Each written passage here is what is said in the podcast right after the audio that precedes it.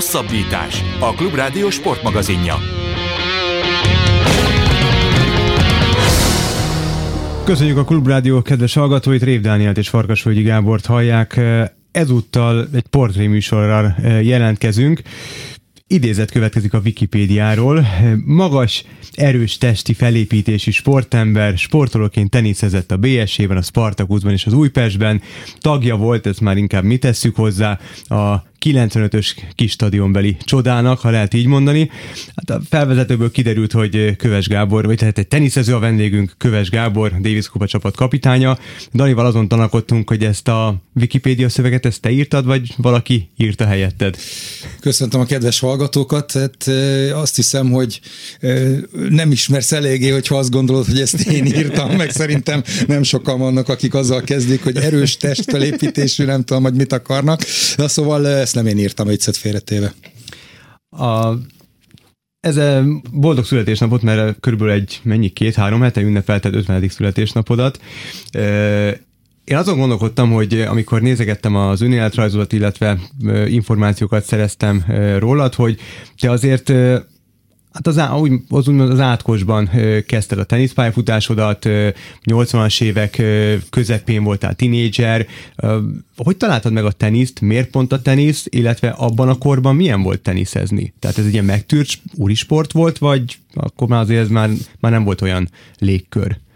Hát először is köszönöm a jó kívánságokat a születésnapommal kapcsolatban. Hát nagyon érdekes mindenkinek a, a sorsa, illetve hát a pályafutása. Én a szüleimnek köszönhetem, a családomnak, hogy a teniszpályára lemehettem, lementem.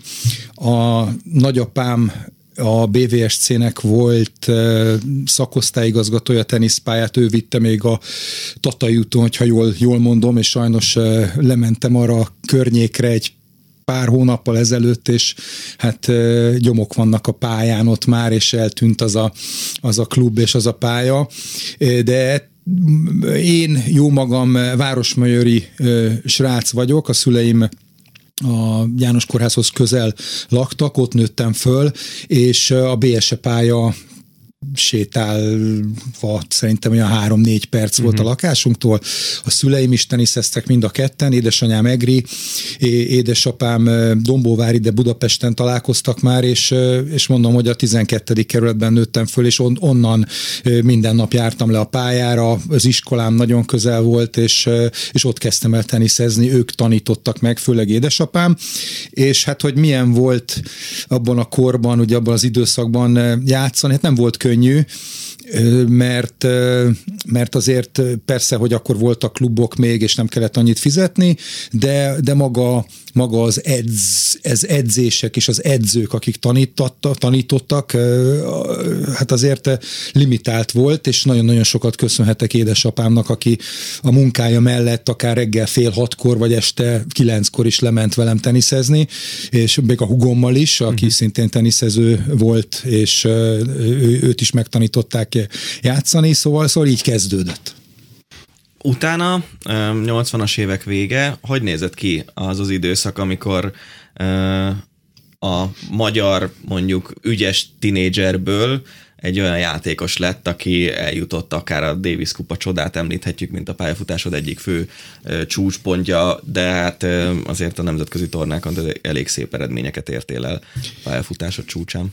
Hát kezdjük ott, hogy, hogy hogyan jutottam el idáig egyébként, ez, a, ez, ez egy érdekes dolog, hogy amikor 10-12 éves voltam, akkor édesapám levitt a barátaival játszogatni és párosozni, és ott sajátítottam el a párosjátéknak az alapjait, és ott már ugye ők is érezték, hogy hogyha 10 éves voltam, akkor még megvertek bárkivel voltam, amikor már 11-12, akkor szerettek velem is játszani, mhm. hiszen akkor talán a, a, a, mi nyertünk, de mondom, hogy, hogy e, e, ezek olyan élmények voltak, amelyekre szívesen emlékszem, még akkor is, hogyha nulla vagy három fokban játszottunk a Hungexpon. Egy nagyon, a Hungexponak az ak- akkori igazgatója Egresi úr volt, aki, aki ugyan te, tehetségesnek tartott, de az ő engedélyével abban az időben, még amikor nem volt eladva a pálya, esetleg ugye elég sok pálya volt a Hungexpon, ilyen Boltex pálya, meg, meg szőnyegre le, lefektetett teniszpálya, és ott, ott este kilenckor, ugye 12 évesen iskola mellett 9-től 10-ig, vagy 8-tól 11-ig nagyon-nagyon jó kis partikat játszottunk, és így pallérozottam, egyre jobb lettem, és amikor 17-18 éves koromra, ugye mögöttem voltak már a junior, junior évek, és egyéniben párosban azt hiszem, hogy az összes korosztályban magyar bajnok voltam. Markovics Lacival, aki velem egy korosztály, és most a Vasas elnöke, a Davis Kupa csapatba bekerültünk, Jákfalvi Béla volt a kapitány, a legendás Taróci Szőke, Benyik Mahán fémjelezte csapatnak volt ő a kapitánya. Ő a kapitánysága vége felé beválogatott minket a csapatba, Lacit is engem is, és szerintem 16 vagy 17 évesen játszottunk először Davis Kupa páros meccset, ami óriási dolog volt, hiszen egy-két ilyen fiatal zöldfülről rábízni mondjuk egy olyan páros mérkőzést, ami akár fontos is lehet, az azért nagy felelőssége volt a kapitánynak, de ha jól emlékszem, az első meccsünket ötszedben megnyertük a belgák ellen pont a Margit szigeten a centerpályán, és utána kezdődött ez a, ez a sorozat, aminek hát szerintem egy olyan 14-15 évvel később lett vége. Téged célirányosan páros teniszre nevelt az édesapád? Vagy, vagy akkor igazából kénytelen kellett, ha lementél apukádékkal, akkor páros kellett játszani, hogy sokan voltatok, és játszani kellett valamit? Nem célirányosan párosra nevelt, vagy azt szerette volna, hogy páros játékos legyek, de mivel sajnos egy kisebb születési rendellenességem volt, és az egyik lábam rövidebb, így nem voltam annyira terhelő, terhelhető, hogy egyéniben egy igazából komolyabb profi pályafutást tudjak futni, és hát ezért is döntöttem úgy én is, illetve hát a szüleim tanácsára, hogy amikor először olimpiát játszottam 88-ban a Markovics Lacival ott egyébként a későbbi győztesektől kaptunk egy elég szoros meccsen, és talán vagy a 16-ban, vagy a 8-ban voltunk, ezt meg nem mondanám, azt hiszem, hogy 16-ban, és akkor utána úgy döntöttem, úgy döntöttünk, hogy az Egyesült Államokban megyek ki egyetemre, és ott diplomát szerzek, és majd, hogyha úgy alakul, akkor folytatom a teniszpályafutásomat. És milyen más út volt előtted, milyen más utat tudtál elképzelni? Tehát, hogyha nem tenisz, akkor mi volt az, ami, ami mondjuk ezzel párhuzamosan érdekelt, vagy csak a tenisz volt?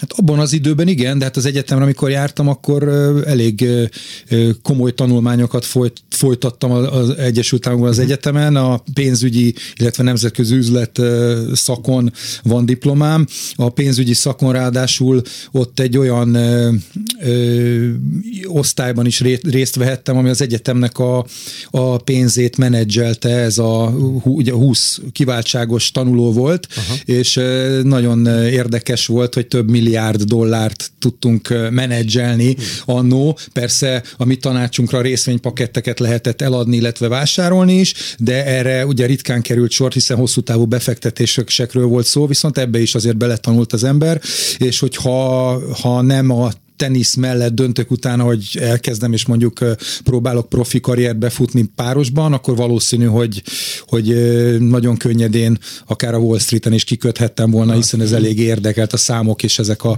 ezek a dolgok, a tőzsde, és ezek a dolgok, ezek nagyon-nagyon közel álltak hozzám. Ilyen 90-es évek eleje, amiről most beszélünk, nem? 93-ban végeztem. Hm, és milyen, milyen volt akkor Amerikában lenni egy, tudom, akkor lehet 15-20 20 éves körülbelül, nem? Ja, igen, 19, 18, 19 éves a koromban kezdtem az Magyarországról kiszakadni és, és Amerikába járni egyetemre, tehát ez egy ilyen, ilyen Kultúrsok én, volt? Én voltam, hogy hát, mivel abból a korból, arról a korról beszélünk, mondhatom, én voltam ennek az úttörője. Aha.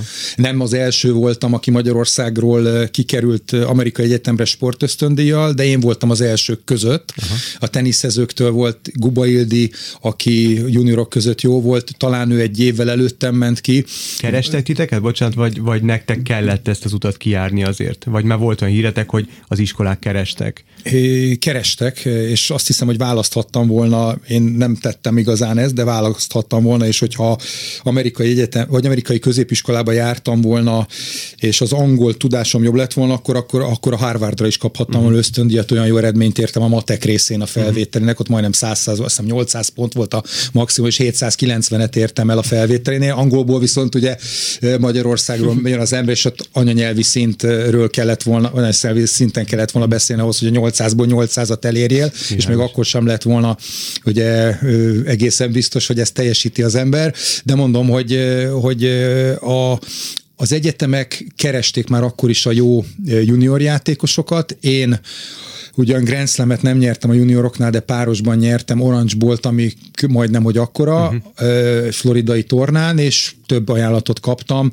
Akkoriban voltak nagyon érdekes dolgok. Amerikában, amikor először kimentem, egy olyan családnál laktam, akivel még mindig 40 év után is, vagy majdnem 40 év után is tartom a kapcsolatot, De éppen jó. most látogattam meg őket múlt nyáron, Orlandótól nem messze laknak, és ezek, ezek a kapcsolatok fent maradtak, ugye a junior tornákon a, a játékosokat elhelyezték családi házakban, akik éppen a klubnak a tagjai, vagy a country klubnak a tagjai, a versenyek voltak, és, és egy nagyon szimpatikus amerikai családnál laktunk többen is, de, de a ilyen hosszú idő után én vagyok talán az egyetlen, aki tartja velük a kapcsolatot, és most éppen 85 éves volt az úriember, és meglátogattam őket, oh, ami, ami eléggé érzelmes találkozás volt.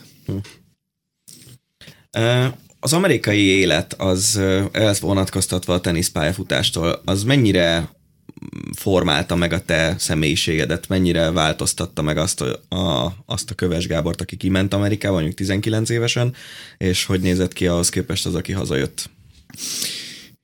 Hát ez egy, egy nagyon érdekes kérdés. Én úgy gondolom, hogy még annyira fiatal korban, illetve tapasztalatlanul az ember teljesen másképp gondol ezekre az évekre, mint mondjuk egy 20-25 esztendővel később.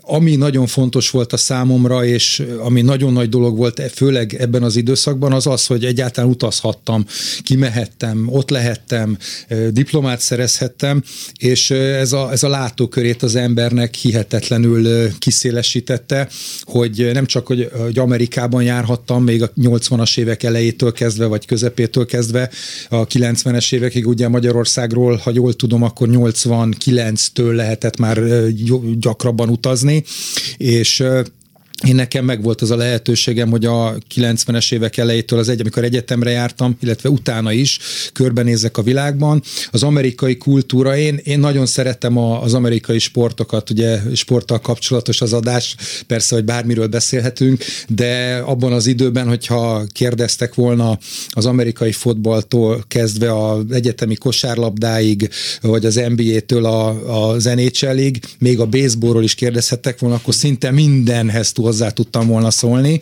és, és igazán az, az volt a nagy, nagyon nagy dolog, hogy olyan sportolókat láthattam testközelből, akik később mondjuk az NBA-ben nagyon jó játékosok lettek, a Michigan Fab Five, ez biztos, hogy mond valamit, a, akik a Chris, a, Webber. Chris Webber és társai, Jalen Rose, ezek ugyanabban a divízióban Aha. voltak, én az Ohio State-be jártam, ők meg a Michiganben, és az Ohio State-ben egy Jimmy Jackson nevezetű srác is volt, aki Dallasban negyediknek ment, ment Dallasban ment, tehát ezek a nevek nektek is nagyon sokat mondanak. Szóval ilyen, ilyen dolgokat is láthattam testközelből, plusz még az amerikai foci csapat, ahol ugye akkor 90 ezres volt a stadion, most már 110 ezres a stadion, és nagyon nagy, nagyon nagy tehát történet és történelem volt már akkor is az egyetemi sportban, plusz még hát olyan lehetőségek, amelyek ugye Európában még nem voltak adottak. Tehát most gondoljunk bele abba, hogy egy, az amerikai foci csapatnak egy fedett amerikai foci edző pályája volt. Fedett amerikai foci edző pálya, és mondjuk annó akkor még elég jó e, tudtam rugni, és mit tudom én, próbálgattam 50 yardról fedetten a, a field gólokat, ami néha be is ment, de, de szóval ezek olyan léptékű dolgok, amelyek Európában nem léteztek, és talán még a mai napig nem léteznek. És a teniszcsapat hány néző előtt játszott, mennyire voltak benne a, a körforgásban így a, a, az általános egyetemisták között? Mert az oké, okay, hogy az amerikai foci csapat nagyon fontos, az egyetemi kosárlabda nagyon fontos.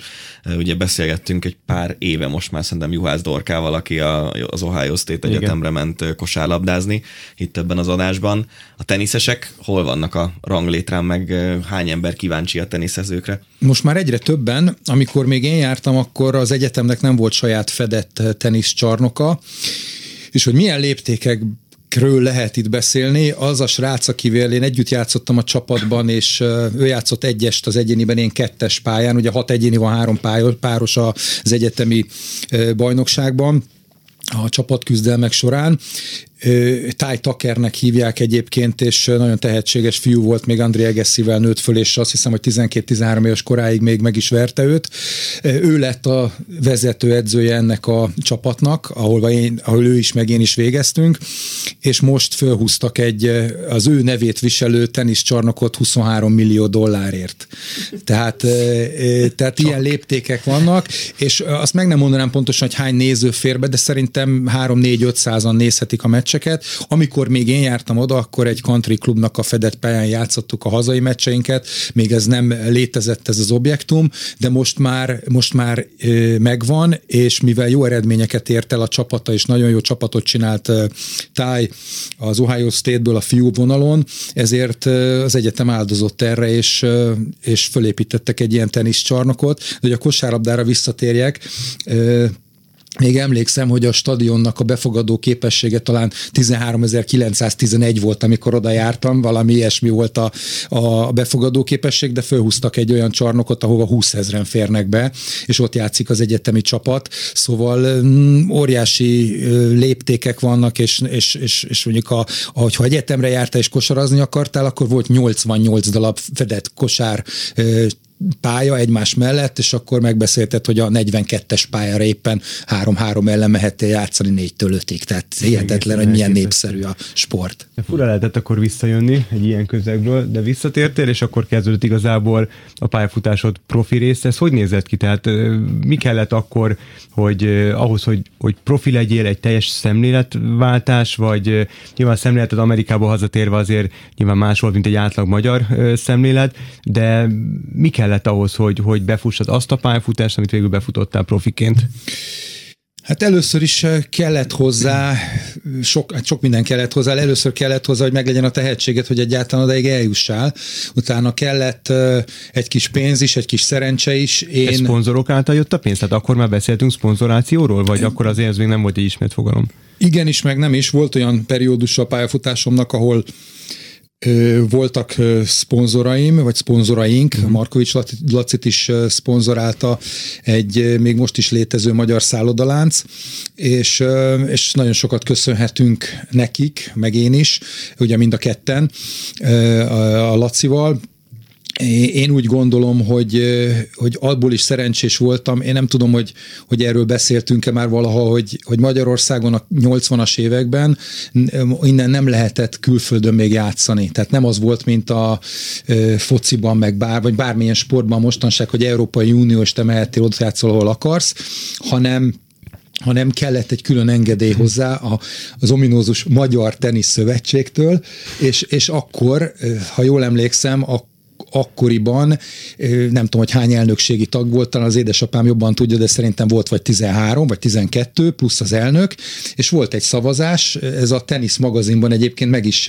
jelent, hogy, hogy, hogy, hogy akik az elnökségben voltak, itt van Köves Gábor, elsőként 20 akárhány évesen, 23-24 évesen Ausztriában szeretne csapatbajnoki mérkőzéseket játszani, a Blau-Weiß Wien, az a bécsi fe- kékfehéreknél játszottam elég sokáig egyébként, és egy ilyen 7-6-os arányban jutottam ki az osztrák bajnokságba még a 80-as évek végén, ez még az egyetemi évek alatt volt, hiszen nyáron játszottunk, és így nagyon sokat köszönhetek az akkori elnöknek. Azt Azt hiszem, azért hogy megérte játszani, tehát hogy most anélkül, hogy a zsebebe turkálnánk, az azért jól jött anyagilag, hogy ezzel meg lehetett alapozni egy Tehát ezt nem úgy kell elképzelni, hogy, hogy itt milliókat kerestem Világos. ezzel, de annyi pénzt kerestem, hogy el tudtam indulni. Aha. Tehát akkor még shilling volt ráadásul, nem euró, de tehát egy olyan összeget kerestem, amivel bőven uh-huh. el tudtam kezdeni a teniszkarrieremet, és próbált, tudtam versenyekre utazni. Amikor elkezded, akkor alacsony pénzdíjú versenyeken mérkőzéseken játszó, főleg párost, a pénzdíj nem olyan magas, hogyha nullára kijössz, az már nagyon jó. Uh-huh. Tehát így szépen föl lehetett építeni a, az egészet. Egy-két év alatt elég szépen előre léptem a ranglistán, és akkor már rentábilisabb volt a dolog. De mondom, hogy anélkül, hogy szponzori segítség lett volna, illetve hogy az osztrák csapatbajnokságban tudtam volna játszani, akkor sokkal nehezebb lett volna, hiszen a tőke hiány miatt ez, ez szinte elképzelhetetlen lett volna akkor az egyetemi éveid alatt játszottál a Davis kupában? Játszottam, de nem sokat, akkor Csépai Feri volt a kapitány, mivel nem látott kint az egyetemen engem játszani, ezért nem hívott meg azokban az években. Végül is kár, mert talán akkor voltam pályafutásom során a legjobb formában, de igazából nem neheztelek rá, hiszen nem tudta, hogy hogy, hogy teniszezem, hogy játszom. Amikor nyáron visszatértem, hiába volt egy-két jobb, jobb mérkőzésem, vagy, vagy hiába játszottam jól, nem voltam szem előtt, és azok az évek ebből a szempontból kiestek.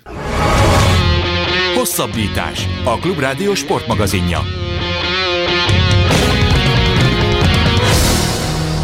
Tovább folytatjuk portrénkat Köves Gáborral, a Davis Kupa csapat kapitányával, és ott hagytuk abba, hogy 95, és az a bizonyos ausztrálok elleni kis stadionbeli győzelem és világcsoportba jutás. Az miért volt akkora eseménye a magyar tenisznek, hogy a mai napig oda tekintünk vissza. Kicsit meséld el a körülményeket, légy szíves.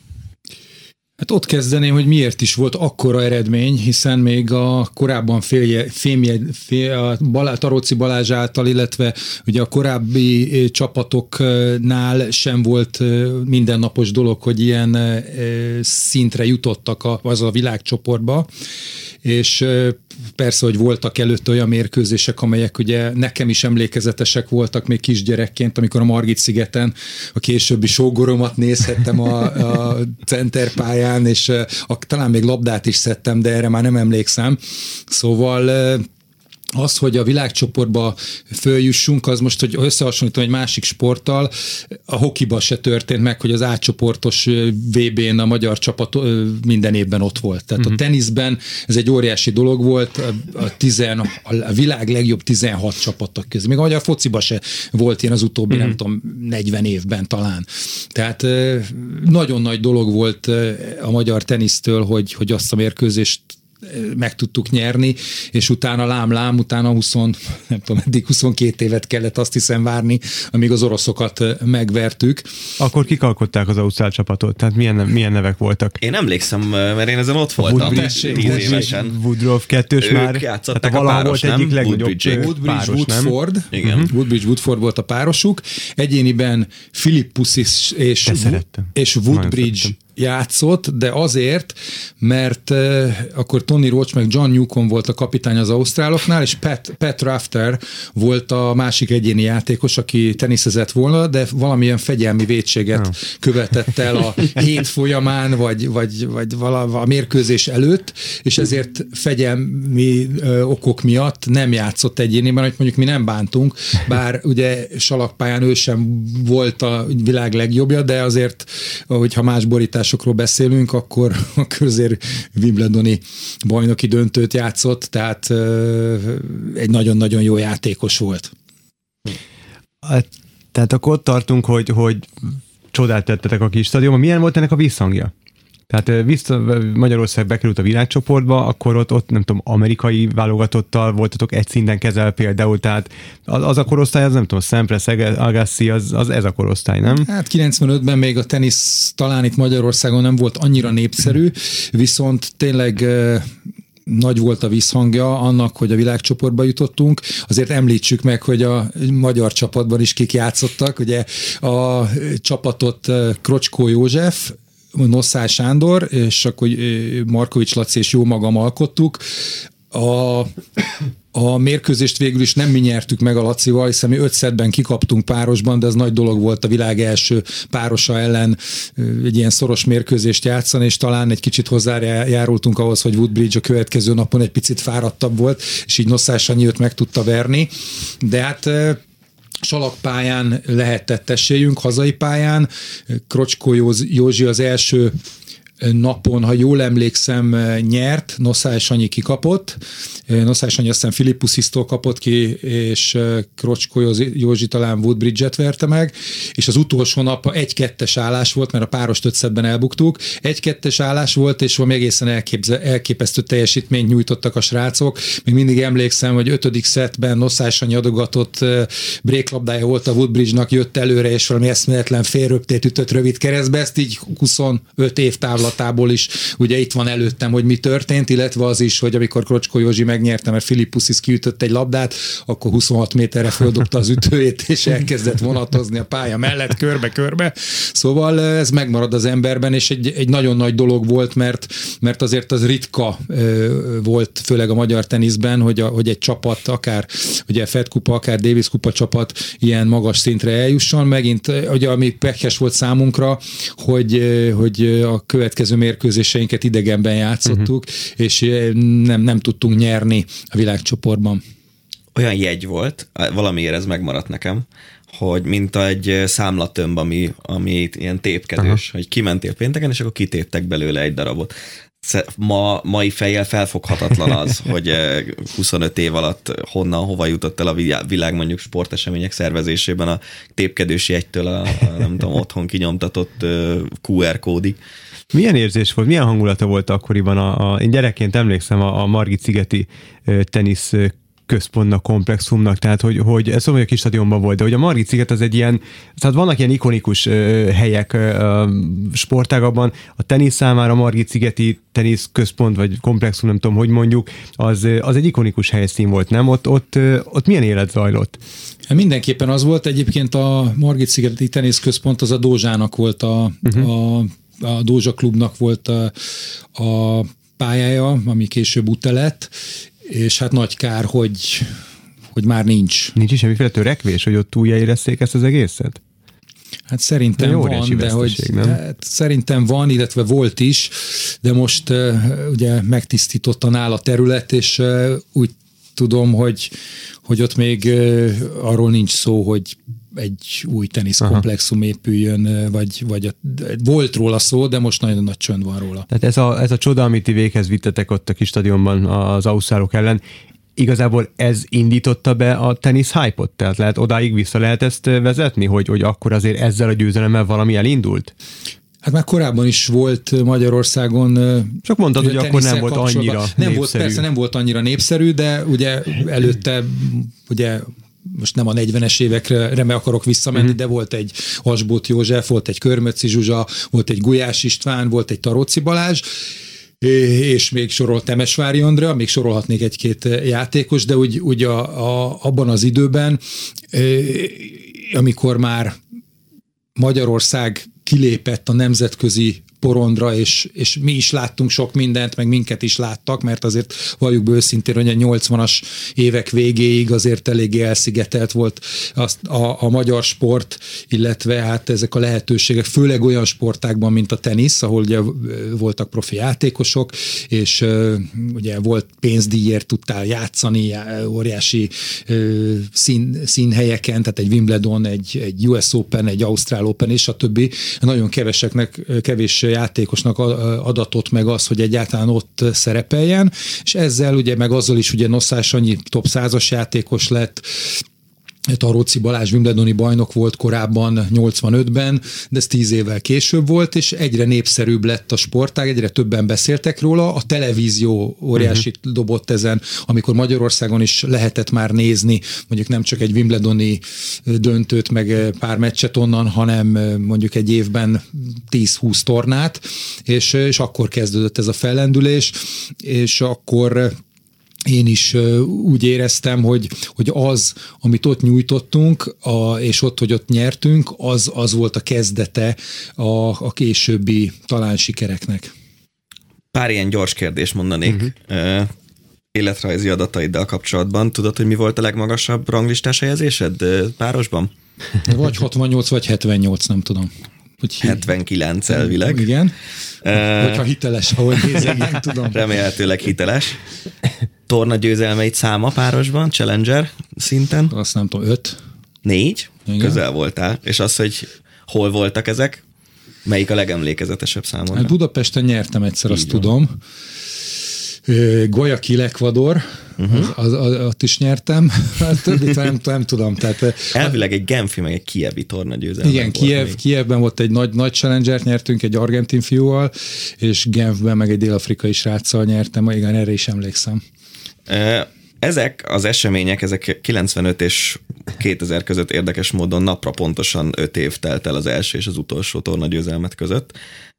És 2003-tól már, mint Mandula Petra edzője szerepelsz az adatbázisokban. Tehát viszonylag hamar edzővé váltál. Ez az átmenet, ez hogy nézett ki a te életedben? Nem volt tervezett az átmenet, mert a pályafutásomnak azzal lett vége, félig meddig, hogy Wimbledonban egy Radek Stepanek nevezetű sráccal, aki ugye elég szép kis karriert futott be utána, egy fiatal zöldfülű cseh sráccal együtt játszottunk párost, és ő kis sérülés miatt a selejtezőben, az egyéniben föladta a küzdelmeket, de nagyon korrekt volt, és visszajött a párosra, hiszen előre kellett nevezni, és én akkor nem tudtam volna játszani. Nyertünk egy meccset a főtáblán, a 32 közé jutásért játszottunk, és jó esélyünk volt, hogy megnyerjük azt a mérkőzést, talán egy szettünk volt, vagy egy-egy szett volt, és egy szerva röpte játéknál, amikor a háló felé mozogtam, akkor kiment a bokám, és részleges bokaszalag szakadásom lett, nem tudtam folytani a, folytatni a mérkőzést, feladtam, és azzal a sérüléssel utána még visszajöttem ugyan egy, talán egy évet játszani, de nem tudtam soha százszázalékos fizikai állapotba kerülni ezt követően, és annak ellenére, hogy volt egy szép kis Davis kupa siker is ezt, ezek után, illetve talán még a kievi tornát is akkor megnyertem párosban, nem esett igazán jól már a játék, és abba hagytam a, a, a pályafutást, a párosban már nem játszottam utána, és hogy hogyan kerültem Mandula Petra mellé, Juhász Gábor, aki most éppen a Magyar Tenisz Szövetségnek az újdonsült főtitkára lett, illetve Fed Kupa kapitány, ő foglalkozott Petrával korábban, alatta játszott már negyed döntött a Roland Garroson Mandula Petra, viszont Gábor vagy nem ért rá ö, annyit utazni vele, vagy, vagy nem, nem, nem tart nem, nem voltak már együtt, szóval nem dolgoztak már együtt abban az időben, és Petra megkért arra, hogy, hogy utazzak vele, segítsem a munkáját, és így kezdtem a női vonalon az edzősködést. Voltál Száva Jáginak a, az edzője is, anélkül, hogy összehasonlítanánk a két lányt, Ági, illetve Petra pályafutásában is több volt. Szerinted, mint, mint ahol végül megálltak? Mindkettő elképesztő nyilvánvaló, tehát nem erről szó, csak hogy volt bennük több szerinted? Én úgy gondolom, hogy igen, de itt nem csak arról kell beszélni, hogy volt-e bennük több ranglista szempontjából, hanem hogy húzamosabb ideig uh-huh. lehettek volna az élmezőnyben, és mind a kettő két játékosnak, Petrának is, illetve Száva Jáginak is sajnálatos módon eh, sérülés eh, vetett véget a karrierjüknek, és hát emiatt is, hát főleg ugye Áginak, aki 25 éves korában hagyta abba a, a, profi sportot, eh, legalább, legalább 5-10 év volt még, még a karrierjében. Ő egyéniben ilyen 13 volt, amikor, amikor a csúcson volt. Én úgy- És csak gondoljunk bele, hogy olyan játékosok együtt nőtt föl, illetve olyan játékosokkal volt egy szinten, mint Kalep, Bacsinski Timi, eh, még, még sorolhatnék egy jó párat, de, de hát eh, az ő játékában, illetve hát az ő lehetőségeiben eh, sokkal, de sokkal több volt. Úgy, úgy egy, egy, még egy, még egy 5-8 éven keresztül egészen biztosan. Én, én ezer százalékig biztos vagyok benne, hogyha nem sérült volna meg, akkor egy top 10-es játékos lett volna, és párosban is, egyéniben is, párosban is. Így egyéniben talán 12 13 volt, Mandula Petra talán 29 uh-huh. 30 de párosban mind a ketten nagyon jók voltak, és egyet sajnálok, hogy Petrával, amikor Wimbledonban eh, esélyesek voltak, ott egy nagyon-nagyon szoros mérkőzést elvesztettek a négy közéjutásért, és ez egy olyan év volt, ahol akár Wimbledoni döntőt is játszhattak volna a osztrák partnernőjével. Ezt sajnálom az edzői pályafutásom során, illetve meg azt is, hogy, hogy Szávó Jáginak a, az edzéseit, illetve hát a magát a pályafutásának az egyengetését akkor vettem át, amikor, amikor itt egy sérülésből jött vissza, uh-huh. és mindössze, ha jól tudom, akkor hat versenyen, hat versenyre utaztam vele vele plusz az olimpiára. Ő benne, benne volt, az mondom, hogy simán top 10-es játékos legyen, és most nem azt mondom, hogy mostanáig játszott volna, fú, most meg nem mondanám, szerintem 31-2 éves lehet jelenleg, talán 89, 88 vége, uh-huh. tehát 20, 31 esztendős lenne most, még bőven teniszezhetne, hogyha nem szólt volna közbe ez a sérülés a, ami engem nagyon érdekel, és nyilván te vagy a legautentikusabb személy, aki erre választ tud adni. Miért van az, hogy az átlagember, aki nem is biztos, hogy, hogy annyira szereti a tenisz, de nagyon markáns véleménye van, az hát nem is egy kézlegyintéssel intézi el a páros tenisz, de, de nem ugyanazon a szinten jegyzi, mint, mint az egyénit. Ennek, ennek mi lehet az oka? Nyilvánvalóan nehéz páros is játszani, az egy külön ö, játékforma, meg kell tanulni, ott is tehetségtelen nem jut el Grand Slam tornáig, meg egyáltalán tornagyőzelemig, meg tornáig sem. Miért van ez szerinted? Hát nagyobb értéke van az egyéninek, az egészen biztos, és nem csak a pénzdíjak szempontjából, hanem amúgy is.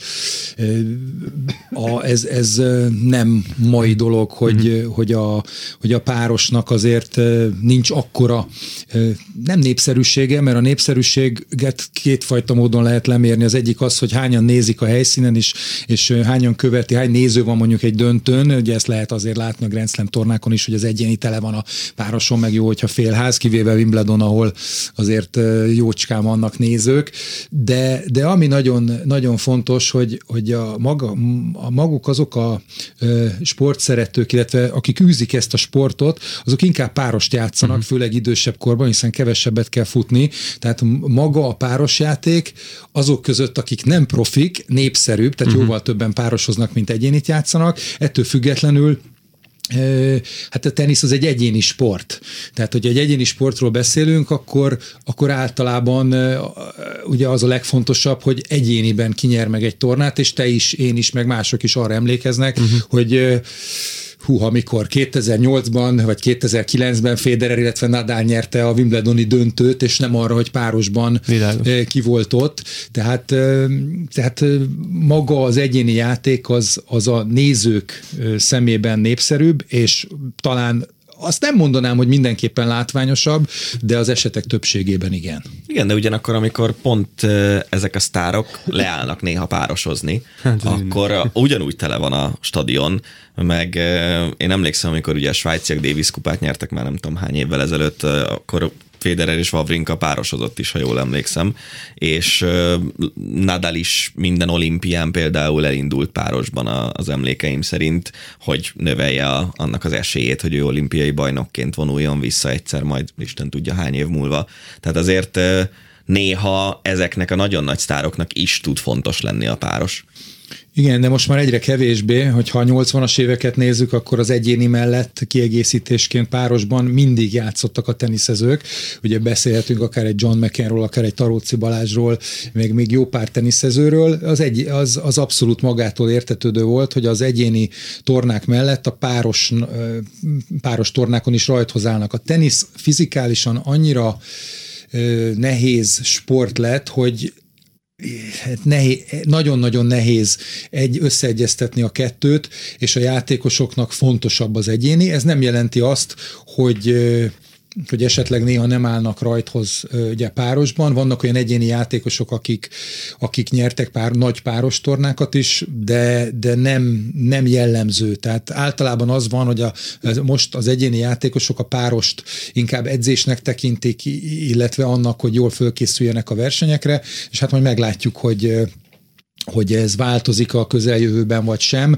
A páros játékosoknak a lehetőségei nagyon visszaestek, hiszen a ranglista alapján egyéni teniszezők is feliratkozhatnak a versenyekre, és, és most már talán egy első 40-be, 50-be kell lenni ahhoz párosban, hogy egyáltalán Grand Slam tornán valaki főtáblán elindulhasson. Ez érdekes. Van kb. 5 perc, 4 a, a műsor végéig.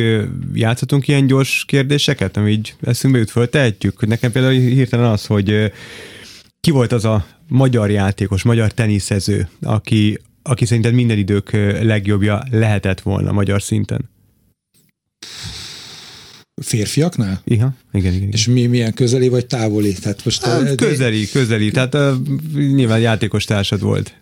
Hát ezt nagyon nehéz megmondani, mert kevés olyan játékos volt, aki egyáltalán az első százból eljutott, és volt egy Taróci Balázs, aki 15-be volt.